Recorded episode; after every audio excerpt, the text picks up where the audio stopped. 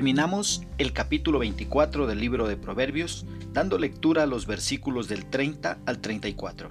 En la traducción latinoamericana la palabra del Señor dice, Pasé al lado del campo del flojo, caminé alrededor de la viña de un tonto, ortigas por todas partes, el suelo cubierto de zarzas, el muro de piedras caído.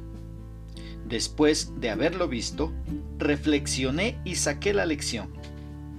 Se hace una corta siesta, se alarga el rato para cruzarse de brazos, pero la pobreza se aproxima a ti como un merodeador.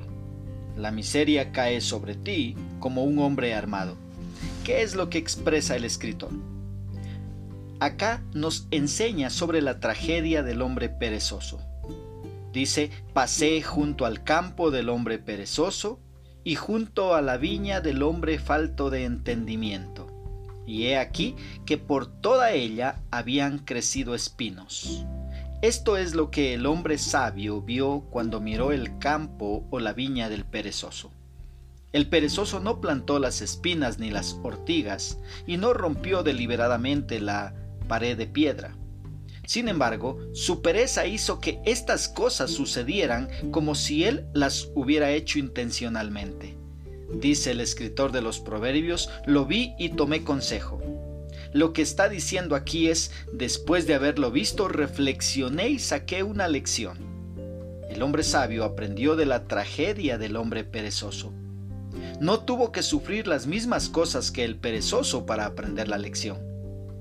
Esta es una señal grande de sabiduría.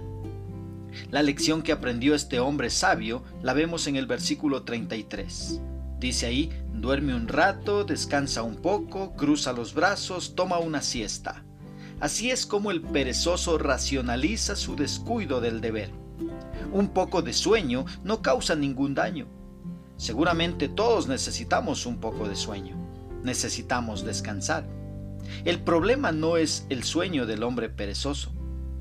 El problema es su descuido del deber. Y te sorprenderá la pobreza, dice el versículo. Este es el destino del perezoso. Debido a su negligencia pecaminosa, la pobreza caerá sobre ellos cuando menos lo esperen. ¿Cómo podemos aplicar esta porción bíblica a nuestra vida?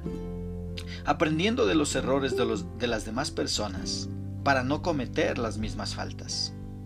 Una segunda aplicación, siendo diligentes y dando lo mejor de nosotros en el trabajo. Aprovechemos bien el tiempo. Una tercera aplicación, descansando lo necesario, pero nunca permitiendo que nos domine la pereza. Que Dios nos dé sabiduría para poner por obra su palabra.